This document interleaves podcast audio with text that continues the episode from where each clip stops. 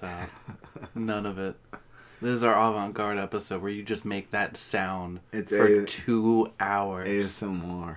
I do I do Morse code clicks with my tongue. Wet, wet, soggy, moist Morse code clicks. God, I really hope they're not listening to this in their car. Mm. Welcome to Motel Hell. I'm Bringo. I'm Bronco. I told you it was gonna happen. And welcome to Jingo Jongo's Big Turtle Down. yeah, at this point we should just call. We should just change the name of the podcast to the hiatus. Back again. We have no friends. And we don't even like each other anymore. nah, we beat Elden Ring together, and we decided that was the end of our friendship, so we don't actually hang out in person anymore. No, what happened was we beat Elden Ring and then started Dark Souls. And it's like, well, we could hang out, but we could just play Dark Souls apart. We haven't played Dark Souls in like a week. Yeah, I think we played it on Monday.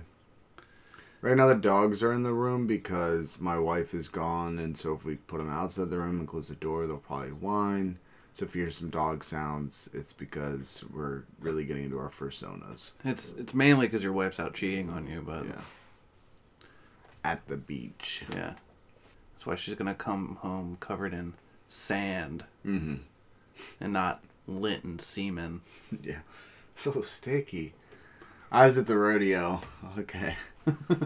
I'm sure you were, cowgirl. Yeehaw. So we're bar we're we're we're bar we're back to take it. Mm, we're back with Tech Itch Part Two. Yeah, jeez, that was tortured. Uh, but we're going to start with our movie review first of Lo strano vizio del Signora Ward, or The Strange Vice of Mrs. Ward, the famous 1971 giallo by Sergio Martino. Uh, To be fair, I don't I didn't find her voice that strange. Yeah. It's actually kind of rough stuff, tame yeah. comparatively. This is pre OnlyFans. Yeah, so no poop. Not not one There instance was of no poop. feet jerk off sessions, and uh, I didn't see anybody put an action finger in an orifice. Action figure, not finger. action finger is a different thing. But uh, Which finger is your action finger? Scully's just humping the shit out of Fox right now. Which is weird because Scully's the girl and Fox is the boy, but Yeah, we, we, no. we Take a don't video. We'll put it on we our. Uh, don't kink shame here. we'll put it on our OnlyFans. We will. So this movie is George Hilton, Edwige Fenech, uh, Ivan Rassimov, and a bunch of other honkies. And um, I think it was. I know it was uh, Martino's first giallo. Uh, What I'm curious is, was this his first movie? I don't believe so. I think he had a couple before, but let me just double check.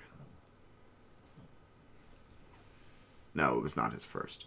It was his fourth movie, according to Letterboxd. So this is part of the classic. uh, First of all, it's the I would say probably prime golden era of giallo. You're talking early '70s. So uh, you know you've already moved out of the '60s, so you've got more blood, more tits, more violence, and the tropes are pretty solid. Black glove killer, straight razor killer, psychodrama aspects, thriller aspects. Um, Boobs. yeah, fair amount of titties. Uh, one of the things that's funnier typically happens in most of Sergio Martino, Martino's films is early on there's a, an outrageous party scene. This has it. Torso has the hippie party. Uh, Your Vice Is the Locked Room has like starts with a couple parties and it's always just like I don't know what parties Sergio Martino goes to, but people are terrible to one another at these parties and it's all like wildly amusing to all of them and uh, it's a lot of fun. But I I guess we should say off the bat there's going to be some spoilers. We're not going to get super into detail of the plot, but uh, this is a 50 year old movie, so it's kind of your fault. But if you haven't seen it, Yeah, but it's not like it's like ruining the ending to like Star Wars. Like Star Wars was a cultural phenomenon. This is not. Yeah, sure.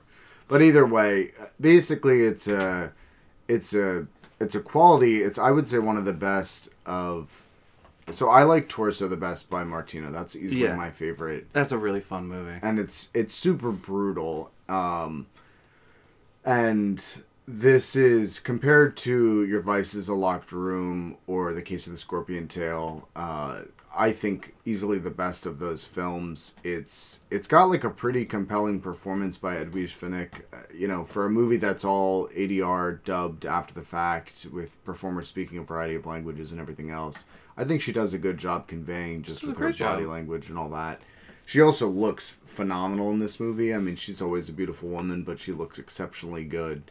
And uh, my wife called the twist at the end way before I did. Uh, Oh, you called me your wife. yeah, no. Um, the first time I watched it, I was just sort of enthralled with the kind of psychosexual drama part of it, and didn't even consider it. And it's it's got like a couple different layers of twists and all the rest of that. And uh, you know, the whole movie you're kind of thinking, who's the bad guy, who's the good guy, you know, classic Giallo stuff. So. Um, it's nice because it's finally available again on Severin after being out of print for a long time. It was one of those where I had the opportunity to watch it when I first got into Giallo and missed my chance, and then it was out of print for ages. And being one of the more famous Edwige films, it was expensive to get a hold of, so they finally did a Blu ray version that looks really quality, and um, happy to have seen it now twice. Yeah. So. No, it was it was fun.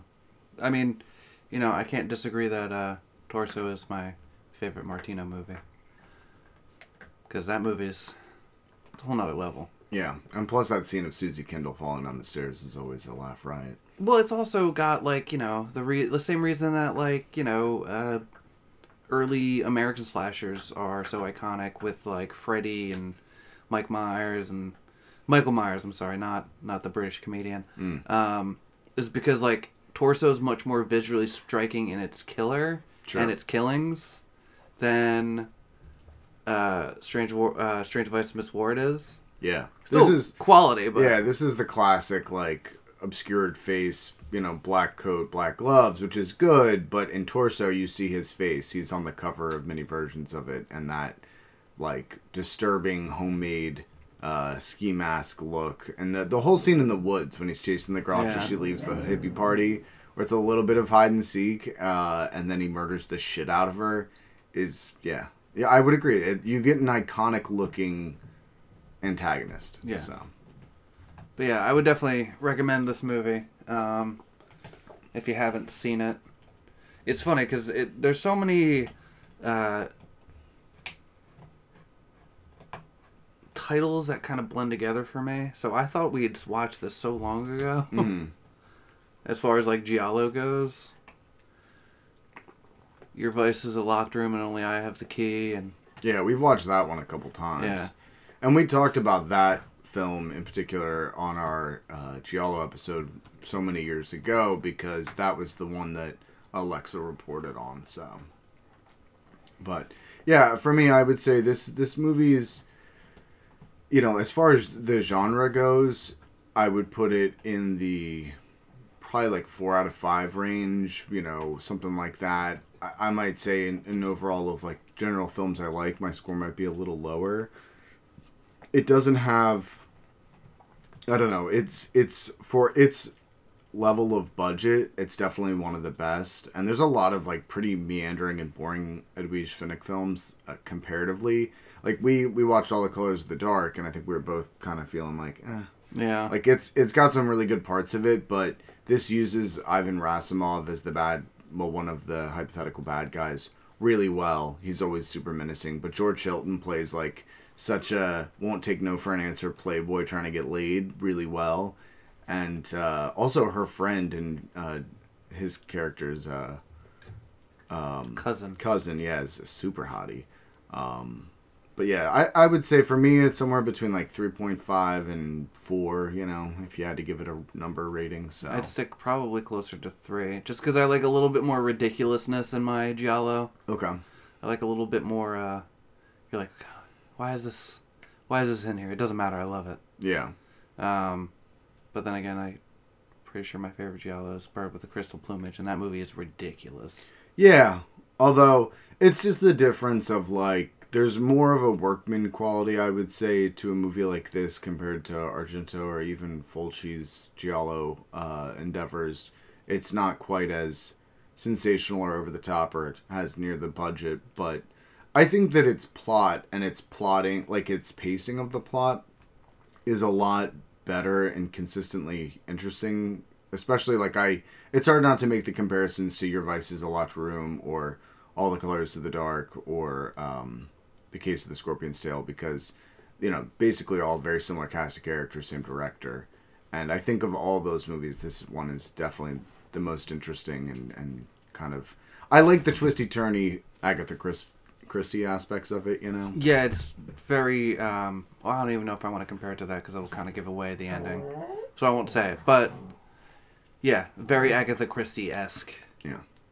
But watch it. I mean, you know, we don't give you bad recommendations, and if you think we do, you're an idiot. So Yeah, I think that even you know, even if it's more closer to that three range, it's definitely worth watching once. And I would say, uh, you know, is not a movie that would be painful to watch multiple times. I'm I'm happy I own it. It's uh, and it, yeah, I'll leave it at that. yeah, no, I'm not. You know, I'm not saying three's three's still in the somewhat upper echelon. Sure. Four and five are like my like. You know, it's much more. uh Those are really fucking great movies. Yeah, yeah. Yeah, and I do want to just mention briefly, uh, we talked about it uh, before we watched our movie, but I saw all, Alex Garland's Men last night, and there are some. I mean, they're both movies with a female protagonist and uh, bad men doing bad things, although that's the most glib and reduced version of what the either movie Is is that a lot of horror movies? Yeah, sure, it certainly is. Uh, certainly a lot of giallo as well. Although you know there are plenty of movies with male protagonists and female victims, but I just was laughing. I mean, very different movies with very different aims. This is you know still genre exploitation stuff, and Men is a horror film, but also gets into not even necessarily headier areas, but like way more art house than exploitation. Um, I'm sure I will talk about that at the end of the year, but I would say that for those who might hear this while it's still in theaters, which is unlikely because it's only one week after release and it's barely playing anywhere, which isn't shocking based on having now seen it. But um, highly, highly recommend watching that. If you like his other movies, you will probably like this. And I thought I was worried that we were going to go into sort of Lars von Trier Antichrist territory, where it's like an art house take on a movie, but with an extremely problematic, like intentionally problematic message, but still one where you feel like you might have to get defensive afterwards. I did not feel like this movie ever crossed that line and made a different uh, point. I love Antichrist. Like I don't, you know, obviously have any problem with it. I think it's a fantastic film, but don't you don't have to worry about that. And also, nobody gets raped, so that's a good bonus. So, uh, yeah. On to the subject matter at hand. Yeah, what are we talking about again? I don't remember. Uh, Brecknickel Dick. No, uh, Slicknickel Tech. Technical itch. no, that can't be it. Tac ta- tactical. We don't. We don't. Tactical stitching. We don't do music episodes. Oh, you're right. Yeah, we do culture primarily. Uh, what is it called? Um, Bronyism. yeah, bronies and uh, I would say history on classic American toys. A lot of episodes about we did Slinky, we did Sorry, Yeah. uh, Milton Bradley in general. That was a, I mean, that was an epic. Yeah, I didn't realize that Milton actually raped Bradley. Yeah, yeah. Trigger warning. Yeah. First of all, trigger warning on that one. I was. Couldn't uh, believe it. yeah. Never buy one of their products again. yeah, the MB really gave him the D. You know what I'm saying? but uh, no, um, yeah. So we're on part two of Tech Itch. I want to start by saying two things. One, i it's funny. I am, and I, I think I said this last time several times, but I'm not good at identifying what breakbeats are what. Like I can hear an amen and sometimes or an amen and say, "Oh, this is it," but when we listened to the virus, which was what we ended on last time, I was like, oh, this is an Amen smasher, and I don't even think it's an Amen in the breakdown like heavy part of it, but I'm not good enough to tell. So if I say that and it's not actually an Amen, uh, I apologize. But what I'm really meaning to say is that typically those songs have the parts where like you know the all the breakbeats really come in, it gets really heavy. A lot of times that is amens.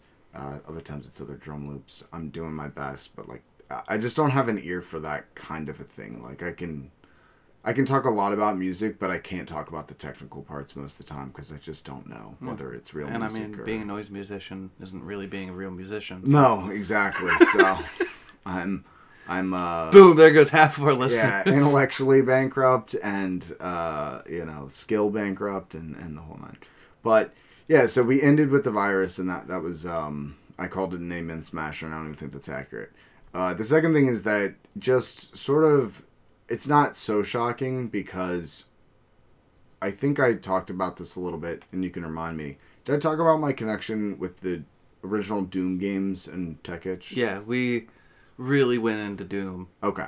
So I'm playing Doom again. Yeah, we also talked about how old we are now, but Yeah. that's yeah. Yeah, so um yeah, it's just funny because I've been sitting on Doom Eternal since it came out and I kept wanting to upgrade my PC before I played it, really worried it was going to not play well. And finally I decided I'm going to give it a shot and the game is so well optimized that even with my some pretty old parts of my computer, it's running like a dream at ultra high settings. So uh, I've been playing that, which has just been reinforcing my listening of Tech Itch uh, for the last month or so. And um, it's just yeah, it's like a whole like sort of nostalgia wheel for me. I put on a penetrations record. I think of playing the old Doom. Then it makes me want to play the new Doom. Then I play those, you know, the new Doom and use Tech Itch as the soundtrack, and on and on it goes. Vicious So- cycle, really. Yeah, when I played Doom 2016 and I beat through it on Nightmare, I soundtracked it all to the penetration records. So. Rip and tear. Yeah. So, uh, with all that being said, we left off uh, approaching the, uh, for a long time, only technical itch album, which is called Diagnostics. So, Diagnostics was released on June 7th, 1999, or maybe that's July 6th. It's hard to tell because they flip their dates. So, uh, but I believe it to be June 7th, 1999. And. what? That was It's hard.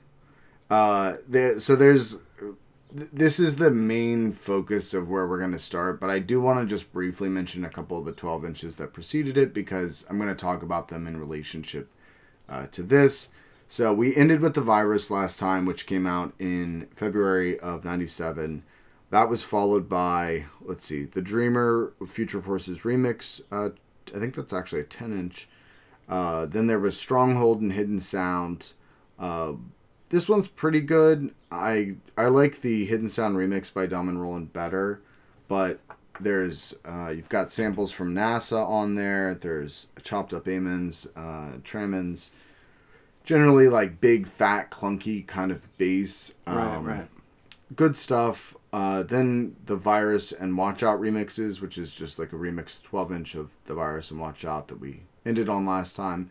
So that's it's pretty good. It doesn't really come that close to topping the original, but I love the Virus so much that I've really come to enjoy the remixes too just because it's like okay it's this thing i like but we're getting sort of a different spin on it so it's way less heavy and way less spooky sci-fi uh, but there is still this kind of like paranoid quality in some of the synth work because there's a lot of this like uh, wah, wah, wah, wah, wah, wah, kind of thing happening in parts of it that's pretty interesting um, so not essential danny Bra- sorry danny breaks is the remix on I think it's Watch Out, but because I think the the virus remix is a Tech Itch VIP, but I might have it switched up.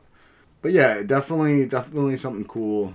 Uh, not an essential early pickup if you're looking to build a Tech Itch collection, but not a bad one. So then, like I mentioned, uh, there was Hidden Sound, uh, Dom and Roland remix, and Protection. So the his remix of Hidden Sound reminds me a lot of what he did on Industry, which came out the same year. So this was 1998.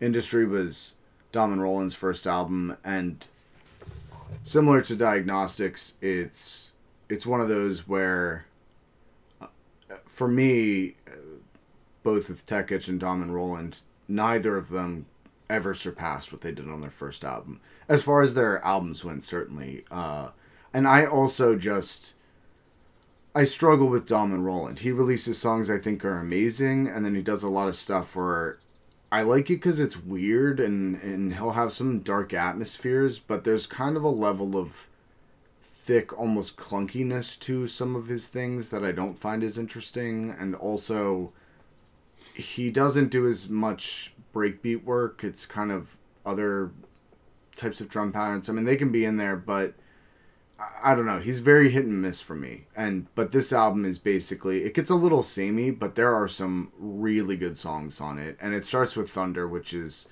uh, I think uh, anthemic might be the wrong word because of kind of the subdued nature of it, but its intro and all the rest of it, it's like got these panning pads that start off that kind of sound like thunder in the distance. It's like dun dun dun dun dun dun dun dun dun dun dun dun dun dun dun dun dun dun dun and then the main synth comes in and then the you know you get your drop and all the rest of that. But wonderful album and I would say if you're into the darker side of drum and bass, industry and diagnostics are like these seminal late 90s they, they basically were the flags for moving shadow as far as the dark stuff went so, so let me play a little bit of Hidden Sound, the Dom Roland remix, just because uh, I think it'll help show what I'm talking about.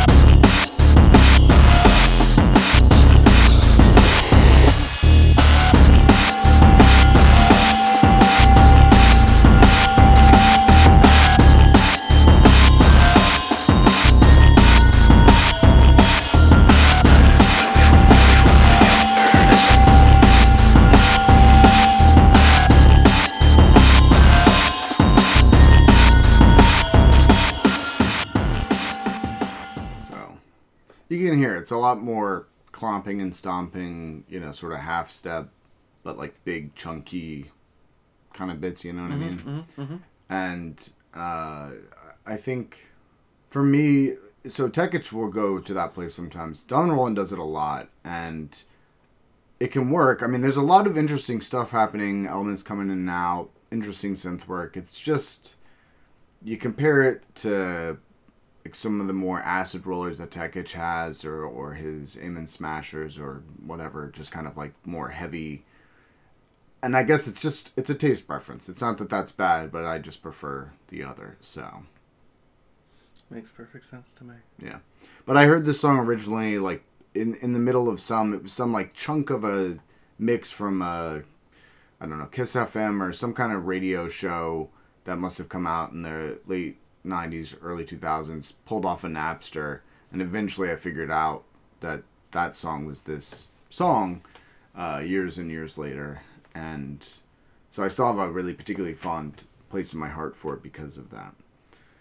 Uh, so, all right, let's get into all that being said, diagnostics. So, uh, I originally purchased purchased diagnostics at Compound Records in Haight Ashbury uh, in San Francisco in 2002. And this was a small, I don't know how long they were around, but I think by 2004, if not three, they were out of business. They were a drum and bass only record store in the Haight Ashbury. So I'm sure that just the increasing, sort of insanely spiraling out rents of the um, San Francisco Bay Area stuff didn't help. Also, being in the Haight Ashbury makes it even more expensive. And then, you know, sort of the peak of drum and bass was, I would say, winding up by 2003. So not not an easy thing to uh, hang your hat on. But they they had a bunch of um, 12 inches CDs and all the rest of that. Plus, you're paying all the crazy import prices because most of it's coming from the UK. And I was in San Francisco area for like two weeks visiting my friend at the time. So I was 15, and I just remember like we we drove a lot to a lot of places uh, with his mom in, in the car, and um, I just had this blasting on my headphones so loud that his mom would be like, "Please turn that down," even though she'd have like the car radio on and be driving all the. They could still hear me like destroying my eardrums. Just slamming your head into the back of the seat. Yeah, seriously. And before I ever got the CD, this again, they used to have samples on the Tech Itch website, you know, these real player samples. And uh, they had even, I think, if memory serves me, there were descriptions of every song from the album, which was really cool to me. And we could probably spend the whole hour just talking about this album because every song is different. Uh, eh, there's a lot to say about all of them, and almost every one of them's a banger uh, because of both, I would say, a little bit nostalgia and when I heard it and all the rest of that, but also just because it sort of defined my taste and became the high watermark. This, for me, is my favorite drum and bass album without question. I own it. I own two copies of the CD. My original one, which is unplayable. A second one I bought a year or two ago. And also the vinyl version of it, which is missing two tracks and has some slightly different intros on the tracks. And I, if there was another way to buy it, I would buy it again. I fucking love it. So Just get the whole album tattooed on your on your like booty. yeah, I get like the sound waves or something. Yeah. But yeah, it, it it's it's just really good. And I'm so I have listed here like we should listen to LED and Reborn, but also we should listen to Focus and also we should listen to Shift. And then it's just like, well, that's four of the 12 tracks. Maybe we don't do that. So I'm going to briefly run through I'm gonna briefly play focused because I think hearing how this thing fucking starts is important to Yeah. kind of know like how, like oh my god he's going for the throat immediately. But then LED is where we need to spend our time or lead depending on uh, the way it's presented as far as the title goes.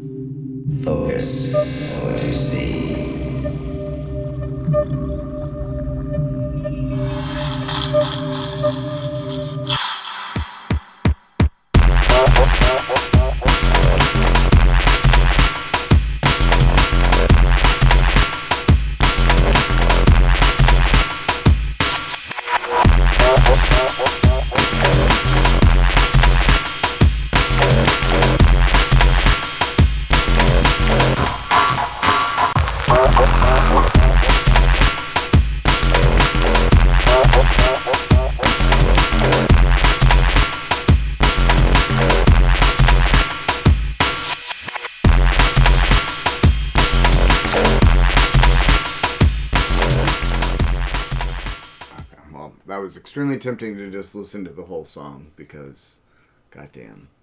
I I talked last time about Photex, the third sequence from White Blood XL, and this is one of the few songs I think uh, that kind of strikes a similar balance of high tech and weird and not particularly dance floor oriented. Like it's there's a like a little bit of like dark IDM almost in the Yeah. influence to me, and especially the production in general on this album is pretty exquisite.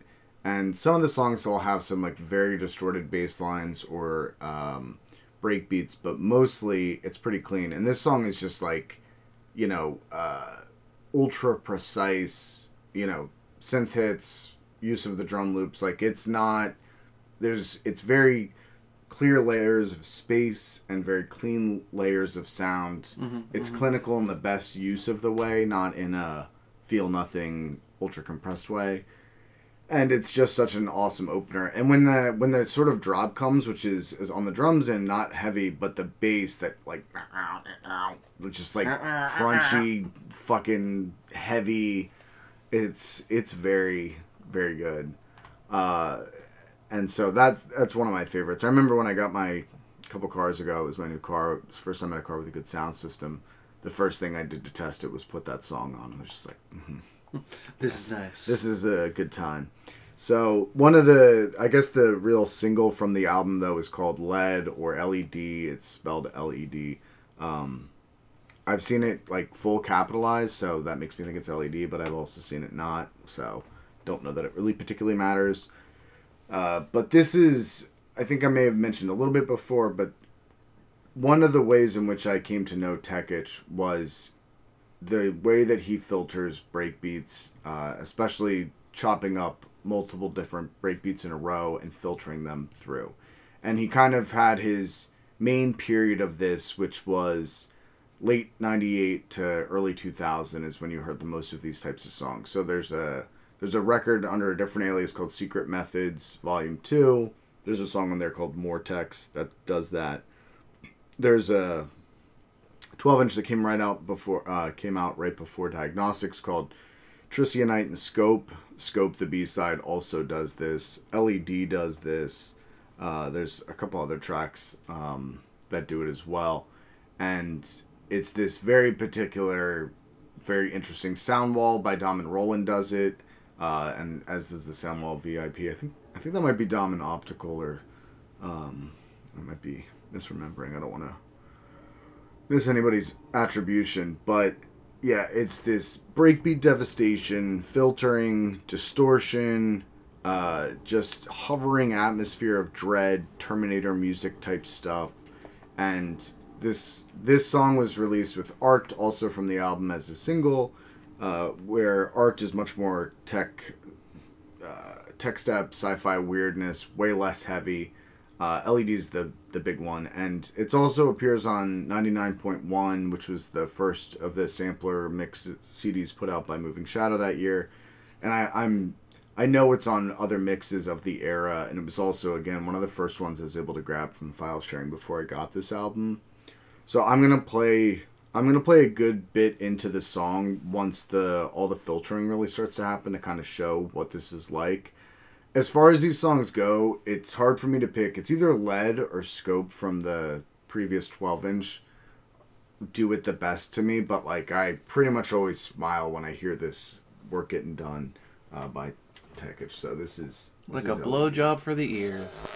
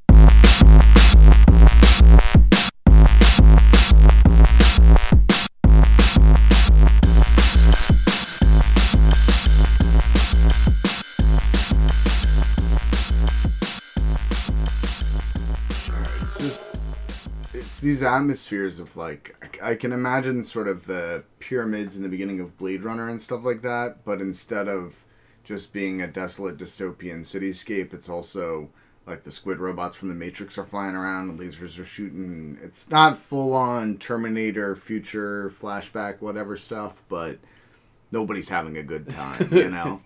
and uh Guess nothing changes in the future. no, yeah, right. But but you hear what I mean about like the all the just distortion, all the change ups on the drums and everything. Yeah. It, it gets it, and they, they get really distorted, which is cool. Like it's not not a thing you normally hear. On top of fucking absolutely massive bass and just this like you know dystopian nightmare sci-fi vibes. It's good. Yeah. Dystopian Nightmare sci-fi is great. Yeah, yeah. So that is uh, that's LED, and I'm gonna just briefly play Reborn. Uh, I want to mention Shift, which is the closer. It's this like two-step industrial, like banger that if this came out in the last five years by any one of the sort of techno, drum and bass, gray area crossover guys, people would be going cuckoo bananas for it. It's um I would say a bit of a hidden gem because it really it was way more industrial than you were hearing from almost really anywhere else. And uh again, I think only thing equivocal would be some of Dom and Roland stuff, but it definitely has uh its own sort of spin on that. But the other one, the only, the reason why I'm playing Reborn rather than Shift is that Reborn, I think, is also indicative of another strain of what Tech Itch does moving forward, which is songs that feature 303 uh, or 303 style acid bass lines mixed right into drum and bass. And I've always loved acid and I've always loved drum and bass, and you know, you put those two things together. I've talked about the 303 about a million fucking times on this Chef's show. kiss. Yeah, so and this is I mean this song is like it to the most to the max, but we're gonna play some other songs today and next episode that have more of that. So uh the full long title on the if you look at the artwork for the album is Reborn period understanding will come with training. Um Is this but- an Evangelion movie title? Yeah, right. Uh, you will not repeat. But yeah, so this is Reborn. Reborn's been remixed. There's a VIP on Kilobytes Volume 2. There was a remix by Diesel Boy and Cohorts that finally came out way later. That was originally on the Project Human Mix CD, uh, which I heard before this original version. Uh, this also showed up on 99.1. A- Again, another like big deal. Lots of people heard it. Wound up on a lot of mixes. Tech Itch track. Understanding will come with training, a further exercising of your soul's who come, the backbone of our body's defenses.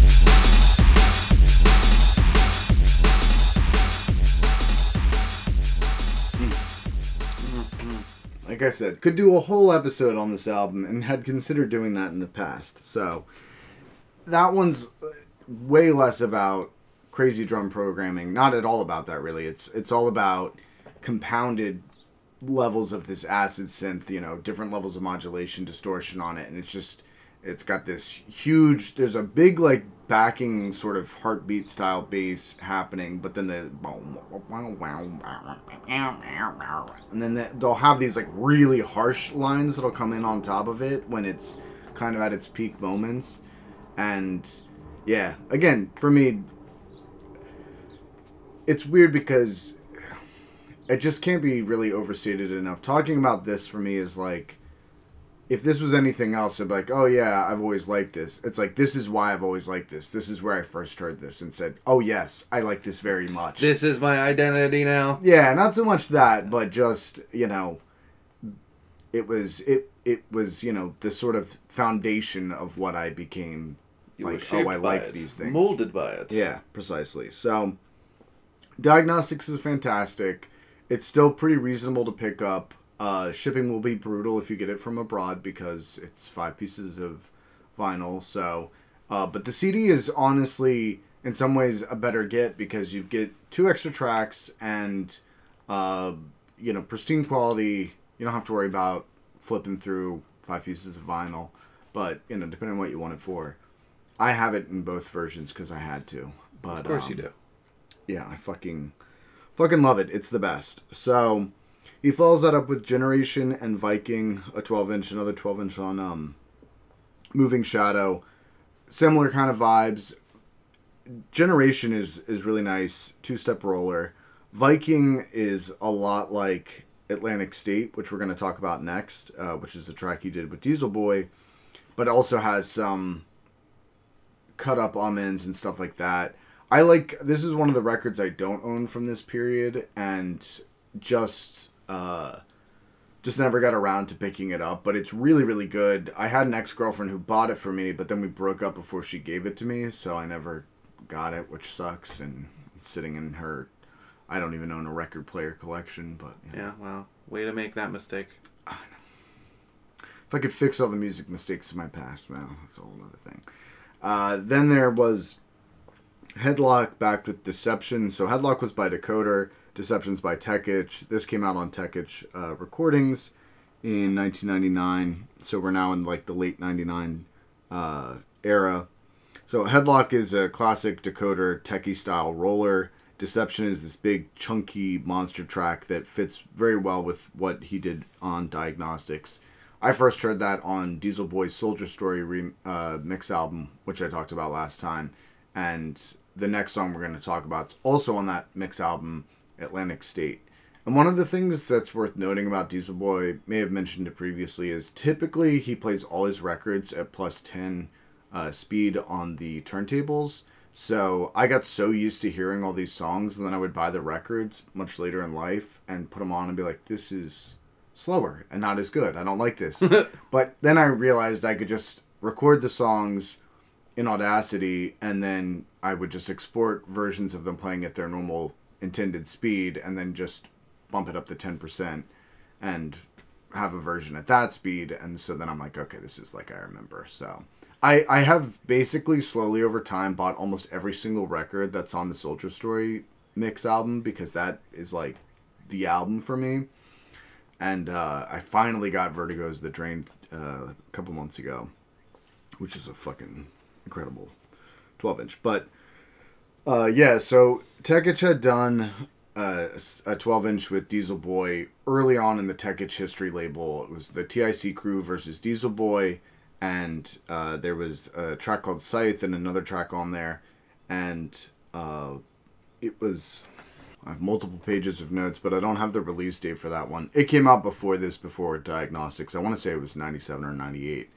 Uh, that one is very expensive and, and pretty good, but this is the better 12 inch, anyways, in my opinion. Uh, so Atlantic State, I'm gonna just play and let it speak for itself, but it's it's it's really fucking good. It's one of my all time favorites. And then Scythe V2 is is pretty good, uh, but just doesn't matter because you've got Atlantic State. So uh, without further ado, I'll just play that.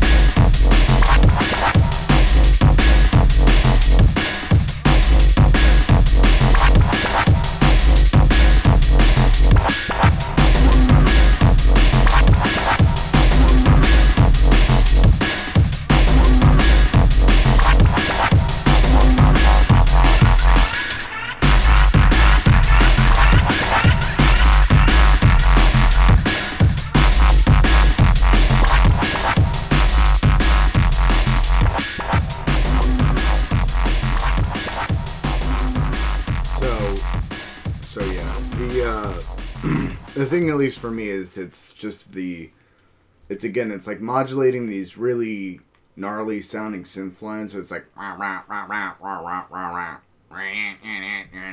and just you know does works on that level, and the the beats are not super complicated or anything, but the it's just it's that it gets like so gnarly sounding and i also really like it because the first and uh, the sort of lead in and the lead into the second drop both have these very nice like ambient sounding oh is this liquid d&b for a second and then that shit kicks in and it's just like no not at all and also appreciate that in the soldier stories soldiers story mix cd Diesel Boy plays almost the whole track. It's like this and the last one, uh, which is it a Piche song? I forget. No, it's a decoder.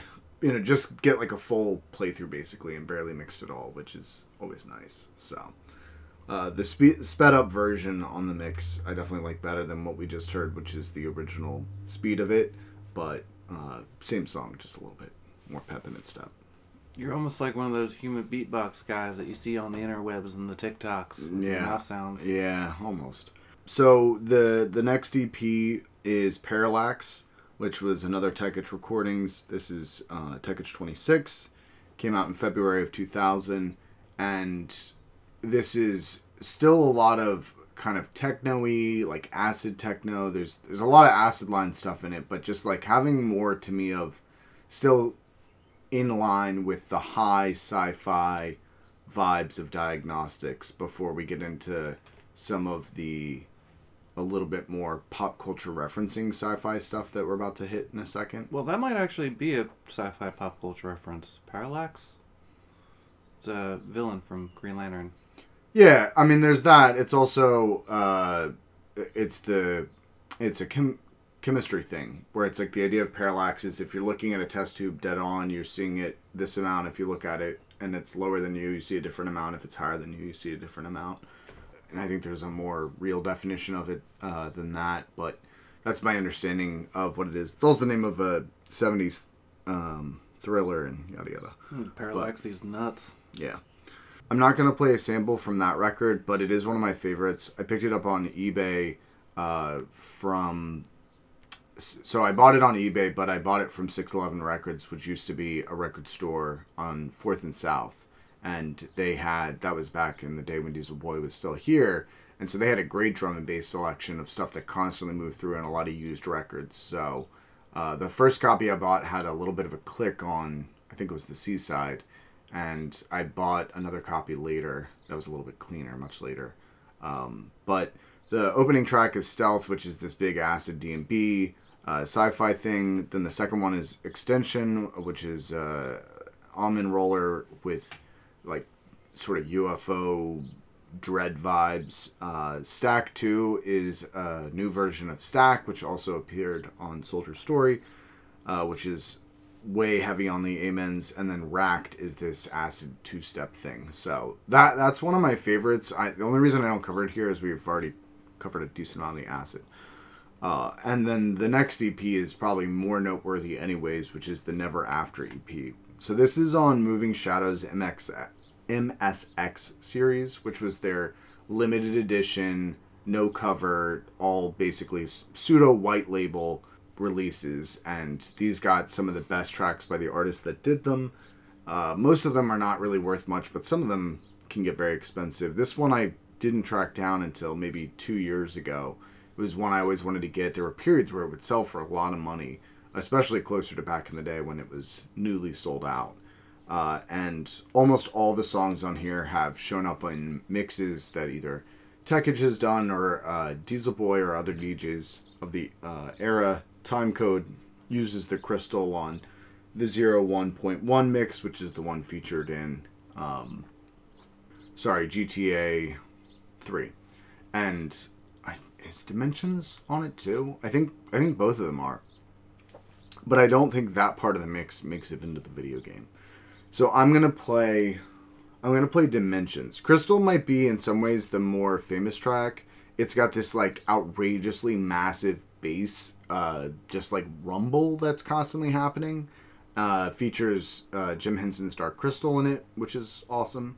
And as a kid, I loved that movie, and I was like, "Is this from the Dark Crystal? Is this a thing artists can do? That's cool." Uh, Relic is on Kilobytes 2, uh, which is a roller similar to early Penetration Record stuff. Lots of bass pressure, very tech, uh, like techy, techno synth type of sounds. Extraction is. uh, I have it here in my notes as like falling down an endless mine shaft, two step roller with a great synth. That's probably my least heard one because it's not on any other mix that I also own and listen to a lot. But Dimensions, the reason I played is A, you just need to hear the intro sample and be like, oh shit. And then as soon as the synths start, you're like, I've never heard anything before or after like this. It is one of the most like gnarled constructions of just like ugly, ripping, distorted. Bleh. And the sample is from the UK dub version of Wicked City. And so Yeah. Uh, because of my love of Wicked City and also this song, I did the US dub version. Uh, Andrew did a whole remixed intro thing that we used to start one of our albums, the one on Malignant that most people have probably heard for Concrete Mascara. And uh, I've also used the UK version of it in uh, live intros and done effects on that. But it all started like I I heard this song way before I ever saw Wicked City, but then I saw Wicked City and was like, oh fuck, that's what this is from. And so, um, yeah, it's. I'm just gonna play it. I'm gonna play a little into the song, but I'm gonna play the intro sample first because it's such a fucking scene setter. And it, it, this is what ends one of the discs of Kilobytes 2. That's what it is. So, this is Dimensions from MSX 5.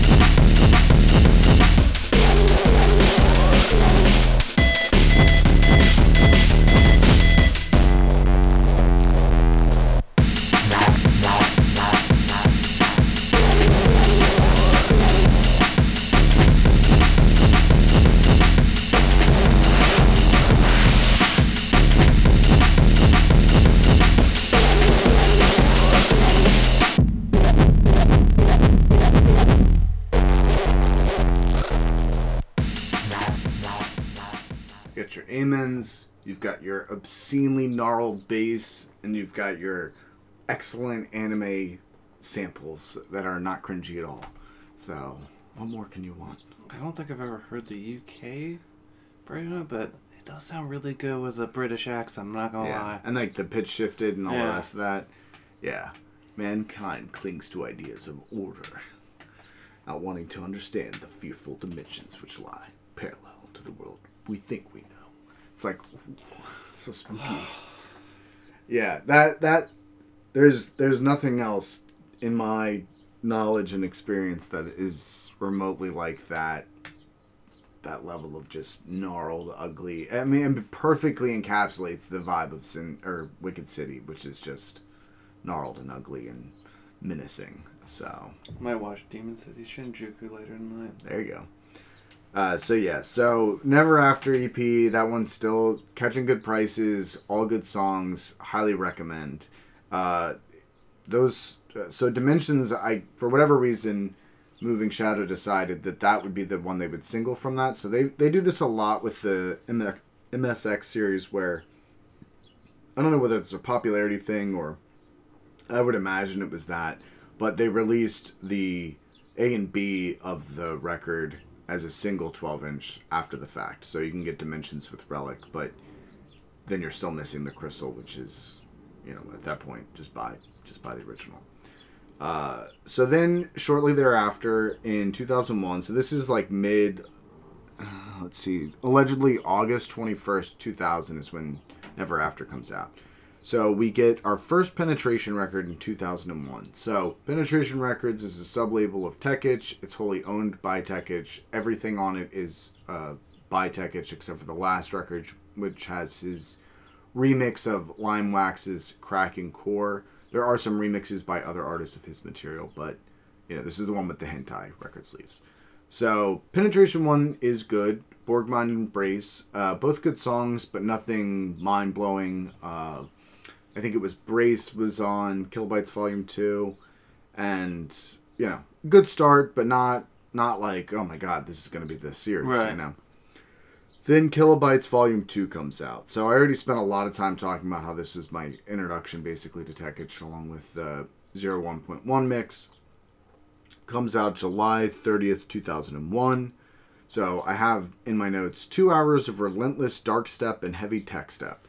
First disc was available as a real player file from the Moving Webs, uh, Moving Shadow website. Uh, and then I talked about my whole hunt to get a copy of this album. Uh, there are five new Tech Itch tracks on the album, uh, including a CD exclusive, which is the Reborn VIP I had mentioned previously. That one's even more acidy than the original, which is hard to imagine. And then, of all the songs on here, a lot of which go into some very interesting, like very techy synth, all like not neurofunk, but like very interested in more techno-y style, almost like trancey level of sense in some of the stuff by Tech Itch. And then there's also um, really good Biostasis song called Shatter, and there's uh, Altered Beast by Decoder and Tech Itch, I think it is. And um, but the the big one for me is Analysis, which is similar to the Ruckus or Pressure Drop or a lot of those other songs where it's just you know you get your minute and a half to two minute build up, and then vocal sample comes in. It's like analysis, analysis, and then just huge amen drop and you know rinse repeat. The second time gets a little heavier. Uh, I would play that, but we're gonna play the big one in a second, so it's gonna be sort of redundant to play both. Uh, but I've I've spent a lot of time already talking about Kilobytes Volume Two. Super essential, surprisingly difficult to get now. Uh, but if you can snag a copy of the double CD, it's fucking awesome. It's just like a wonderful snapshot of just the the darkest and heaviest drum and bass from the era. So we get Penetration 2 next, which I'd love to play, but time is an issue. Uh, Telekinetic is the A side, which is this. It's like telekinetic motherfucker. it, would, it would be corny, but like it, it, it's it's got this really nice acid line that comes through it, and it's it's just this uh, broken beat, like sort of roller. I like it a lot. I've read other people talk about it. Eh, it's okay. I'm like, nah, this is this is one of my all time favorites. It's it's so good. Again, part of that original seven records I got. And the B side Hallion is this I forget if it's the first or the second drop, but there's this part where the I think it's the second one where the bass gets just like absolutely phases out and gets hollowed out and then comes back in and it's just this like boom boom boom boom boom wow wow wow wow and just gets like fucking huge and I don't even know why we play samples. We just do them all. people are really tortured by this but i mean when i when i listen to these records i either am making that sound or I'm making it in my head as i'm listening to it. It's like you know the way other people do air guitar and i do that shit too but like i can't help myself. It's you know whatever. Um i love penetration 2 it's one of my favorite from the series uh, the next one is Atlantic State Biotic Remix and Stack version 3 by The Hive. This is a Tech Itch Recordings release. So you've got remixes by Dylan and Facs and also The Hive. And both of these remixes kind of suck and are nowhere as good as the original, especially for Atlantic State, which is just like, that was a perfect song. So you really got to come guns blazing, and they They did not. no, I like Dylan and Facs and everything around like Outbreak, Biotic, uh, Kylon, all that stuff. Like they really are very hit and miss for me. Uh, sometimes I think their songs are amazing. Other times it sounds like they're using ten-year-old samples to create uninteresting arrangements. But it is what it is. Penetration three. So this is February first, two thousand and two. If the dates online are be, to be believed. So you've got the first one is uh, the fear, and it's uh, this is one of the tracks that samples David Lynch's Dune. So you have uh, Kyle MacLachlan reciting the litany of fear while the hunter seeker's coming at him. So it's like must not fear, fear, fear is the mind killer, you know, blah blah blah, and it's just it's you know, it's good. Giving me this look. What are you? What are you? I'm just thinking about Kyle MacLachlan and Dune. I'm just smiling. Sure, What? sure. I can't smile on the podcast now, Yeah. Dick Fetty. So I, I have written in my notes acid sense and samples Kyle MacLachlan, baseline like a rubber snake, absolute roller. So Absolute fucking roller, bro. yeah, I mean, look, it's a term, and I wrote all these notes contemporaneous with listening to this at the time, and since we're not playing every fucking song I'm talking about, I'm gonna be referring. This doesn't my need to be a 40 e- a 40 episode uh I mean, it series. could be, but it would be a little much. And then Release Me is wonderful female vocals over another acid roller. And that's pretty much it. It's just like, come on, release me. And then, you know, all that shit. Good one, good one. Okay, so now we're hitting another well known, well received, I think, uh, a high amount of copies sold Immortal Soul EP. So this has Heaven, Mind Killer, uh, what's the other ones? Dreams and Heavy Metal. And I think every single one of these songs was on at least one widely circulated mix CD. Uh, DJ Trace's, uh, what is it, Four Degrees from Vertical or something like that.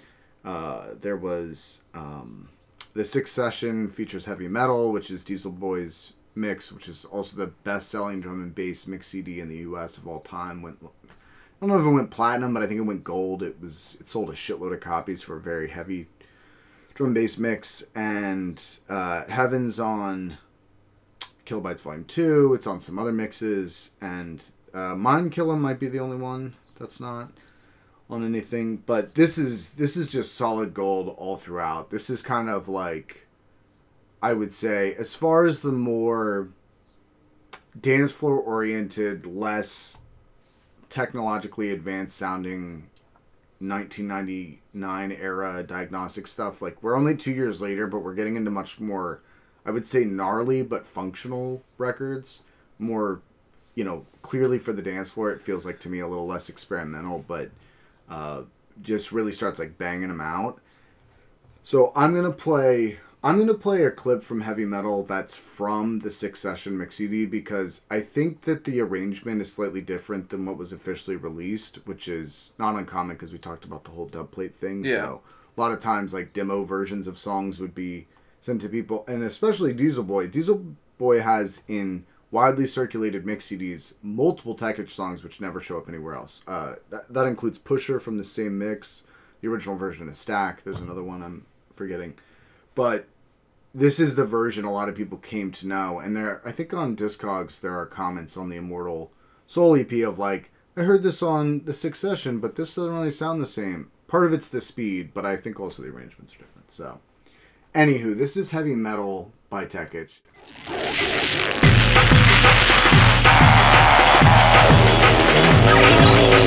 Yeah.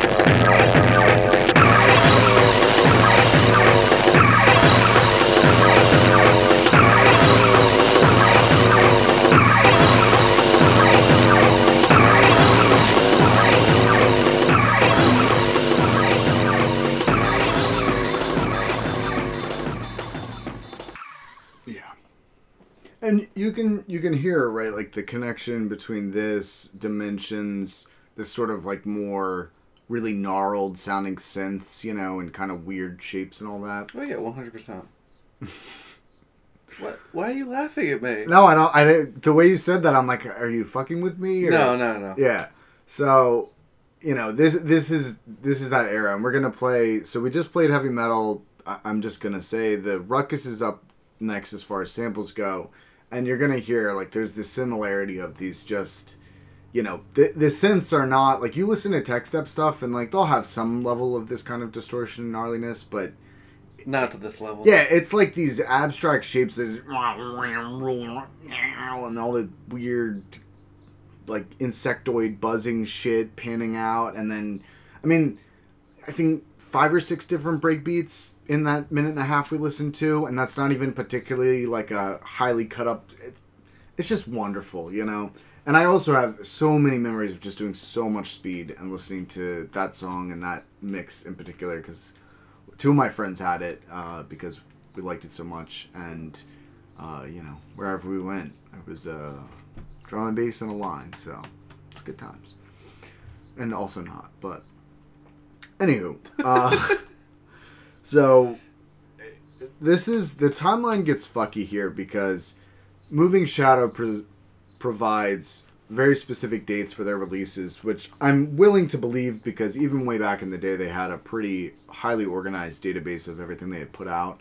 But trusting Discogs for the releases on a lot of what's coming up, up until like post 2010, when everybody was really hot on getting that shit right, this stuff can be hard to say. And plus, also, white label versions of these records would come out before the full release with the picture art, or sometimes it would be like the record's still a white label, but you get the the actual art, or you get like a modified later version that's kind of like a die cut.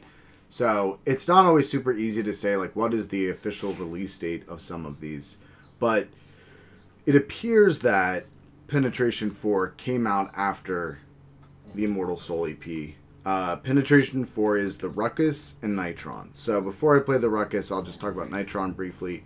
Uh, I have it written here as Nitron is the paranoid sister to Hallion, which is from Penetration 2, and took years to grow on me, uh, but is very good and very different. And again, is another one where I like the first half, but the second drop gets into some like.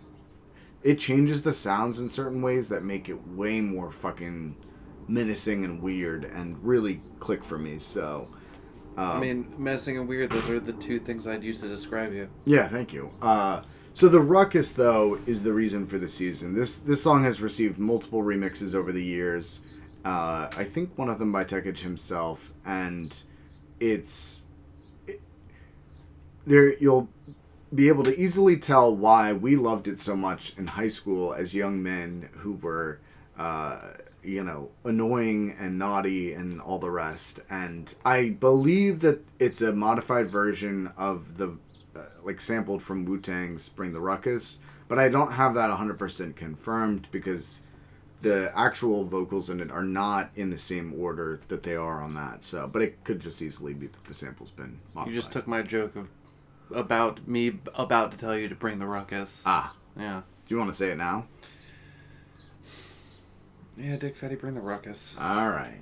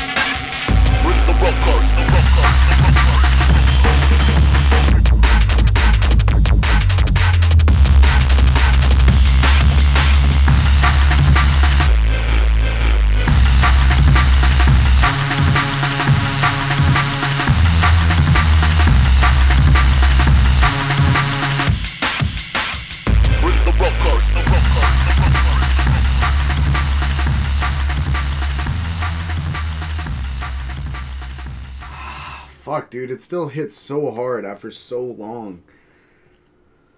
My God, 20 years old that record is, which is just crazy to me. But yeah, I mean, it's there's there's a lot of things. I'll try to be brief. One is obviously shitload of breakbeats, just so many different, a lot of amens. Like this is this is an amen smash. I can say that with certainty. I can hear it. I can tell it. I know it to be true. Um, it's the big one. Send your emails too. yeah, right. Uh, but the other thing is that there, there's that uh, sort of like uh, smaller synth in the background, like the high the high synth in it, that adds this like level of tension. And then there are moments every couple of bars where the all the drums pull out, and it's just got this like it sounds like the the bass synth is like just dumping out. It's like and then and then it kicks back in again, and it's these moments of like build tension release is so effective. Uh, so you guys have just heard the second drop uh, from there, but the, I mean just the whole thing, and it's so nice because this record fetches a pretty good price these days. I really need a second copy because mine's fucking beat up, but uh, it, it's just it's so it's so good. It's so just just excellent in my mind and like deeply burned into my brain from, you know, high school onwards and every time I hear that I just think of Doom 2. I think of the Crusher level with the starts with the Spider Mastermind and all that. Uh And So- we never think of Doom 3. I love Doom 3. Just kidding. It was a joke. Okay, well, I mean, watch your back. You don't have to go so fucking defensive over Doom, okay? God. We all know your favorite movie of all time is Dwayne The Rock Johnson and Doom. Yeah. So I'm gonna breeze through these next couple. So from this point, we get a lot of penetration records pretty quickly, and for me, the quality, at least it's still kind of jumping around and doing different things. But th- this next one is the first one where I don't own it, I don't love it, and to this day, I'm still just don't really feel it that hard. It's more of like feels like a more of an acid techno record than just like a drum and bass one. It's not bad. It's just not as good. It's not what you want. It's just not. It just it just doesn't hit. And also the drums, like he. There are times where the drums sound kind of weird, and it's they're very like different style of patterns and breakbeats, which I'm not opposed to, but it doesn't always work for me. So this is Penetration Five. Uh, the first track is The Ring, which samples Lord of the Rings, Gandalf, Ian McKellen. So already it's a little fools. yeah, it's a little bit uh, too like big AAA blockbuster sampley kind of thing. Then the second song, Think, feature is samples um, Professor X from the first X Men movie, the Bryan Singer one, and I like that movie better, and I also like the song better, but it still is. It definitely hinders both of these songs for me to have such like identifiable, you know, big budget movies. Along the same lines, Penetration 6 uh, features the first track is Destiny, which features Neo from The Matrix, and, or I'm sorry, Morpheus. And it's better. It's got like the samples of the part where it's showing like the post apocalyptic, like cracking sky, thunder, whatever shit, on top of a lot of like synth, uh, acid, synthy, whatever stuff. It's good. Like, when I was this age, I fucking loved The Matrix and everything that it was doing obviously in the years that have gone on it's Only gotten better. but that new that new Matrix movie. Wow. yeah it, but this is a weird track and uh, it's got like this big armageddon mood and i i do like it a lot it's not as great as as the stuff that had come before it but the b-side for this one is called contaminate and this has like some frantic almost breakcore level like drum programming and not usual breakbeats. It is fucking bananas. Could not imagine trying to mix this into a set, but it's re-listening to it, preparing for this episode. I thought, holy shit, this is kind of the shit that like basically all the Skull Step guys started doing a couple of years later. Like, oh, this is the origin. Some of this is here. I hear this now, but I still love that track. It's it's very very woolly and wily and and, and uh, a fan. Then we get to what is always a giant misstep in anybody's discography: putting out a picture disc. don't do this. Your record will sound like shit. I don't understand. I don't understand. And this is before the days But they're so cool to look at. No, they're not. They're just like okay. This one is pretty cool. You've seen this before, right? Yeah, that looks dope as shit. Yeah. Yeah. Admittedly, this does look dope as shit. It's it's big titty anime, uh, hentai, but it's a seven, you know, it's a picture disc. So, uh, and it's a remix of the Ruckus, and it's a remix of Telekinetic. Uh, so that's that's cool. Uh, a but collector's item. Like I'm sure the Friday the 13th soundtrack that has the blood in it sounds like garbage. Yeah. I don't. I just will never understand. I'm sure it's something just different in the printing process, but colored vinyl typically fine, no different than black. Picture discs, I just it. I, it must be some kind of way that they're pressed. Uh, some of them are better than others. This one's not that bad, but there's definitely just like automatically this layer of like cottony wool kind of sound. Um, it's I'm used to it because I've been listening to it for 20 years now but neither of these remixes surpass the original. I will say that the remix of Telekinetic way less menacing and acid, but very, very good. Uh, that's Black Sun Empire, who this is still pretty early in their career, and I'm not the biggest fan, although a lot of people are very big fans of them. It's a pretty good remix, and for some people, they definitely prefer it over the original. I'm glad to have got this when it was released, but you know, if you if you have a choice between the DK remix of the Ruckus and the original, definitely go with the original, or go with the Leon Switch and Kryptic Minds. So I want to end out here with what is one of the last really fantastic EPs and one of the last records that Tech Itch did for Moving Shadow. Uh, this is his second MESX EP. It's called The Rising, and uh, I think that if the dates are right, this is the first record he did with MC Jakes. Now it's possible that MC Jakes was on the Diogene EP, and that maybe came out before, but I could not get the dates right. For, like I saw a lot of conflicting information, and I, I thought that MC Jakes had done a track with him before, but I might be wrong. I, and I also think, if memory serves me, MC Jakes came up doing stuff with E-Z Rollers and then switched over. But we're gonna get a lot of, almost every song Tech Itch does with MC Jakes is one of the best songs. And I'm not normally a big MC fan in drum and bass, even though I understand it's like a critical part of the history of it. But he really, both his voice and his lyrics and all the rest, totally contribute to and improve the atmosphere of like evil, dread, spooks, whatever, and don't take away from it.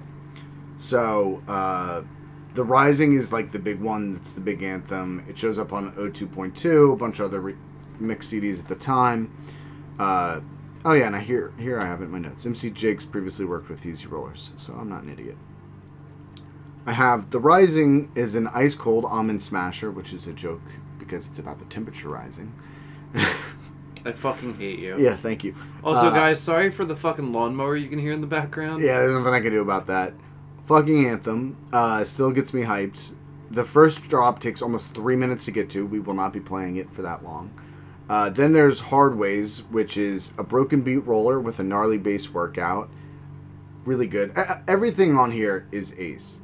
Decontrol is a fucking like really nice, like needling acid roller.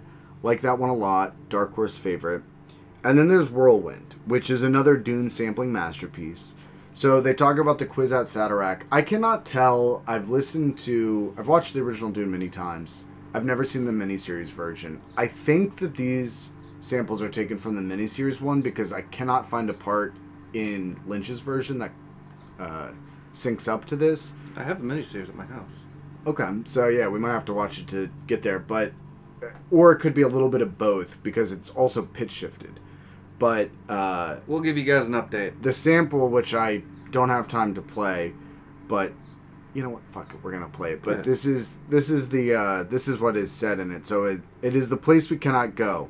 And then Paul says, "No, I am something more. I am something unexpected. I am the thinker. I am the giver and the taker. I am the one who can be many places at once. I am the master of fate.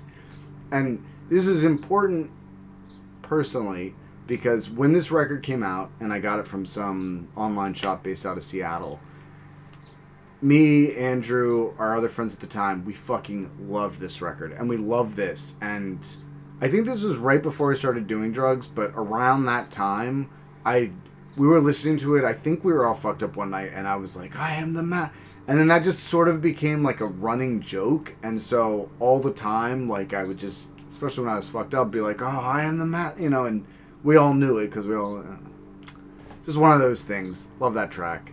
So I'm gonna play the Rising for a minute first because that's the big anthem. But I want to play the Whirlwind because we both love Dune. So It's true. and then we're gonna call it, guys.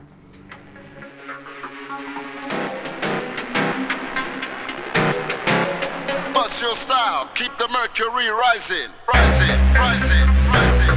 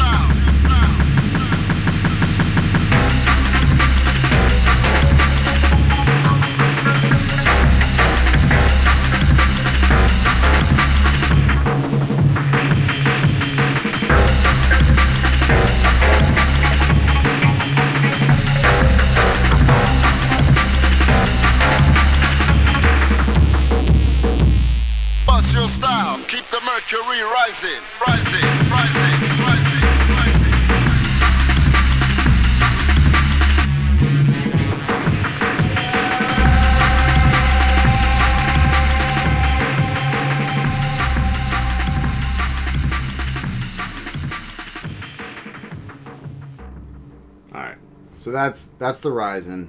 And I just want to say this last thing. We're just going to play uh, we'll play ourselves out with the Whirlwind. So, but I just want to mention that Tech Itch put out almost 30 records in the course of like 3ish years, and I would say the majority of those if you like Tech Itch are mandatory. It's just crazy. Between 1999 and 2002, it's just like fucking solid gold. Other than Penetration 5. Uh, and Penetration 1's like good, just not as good as the rest. But that's such an insane run. And and to be like just knocking them out and being that productive, it's not easy. And we'll see what happens later with all that. But uh, spoiler alert, doesn't stay as good. Let's end on a high note with the whirlwind. Later, nerds. Later, nerds.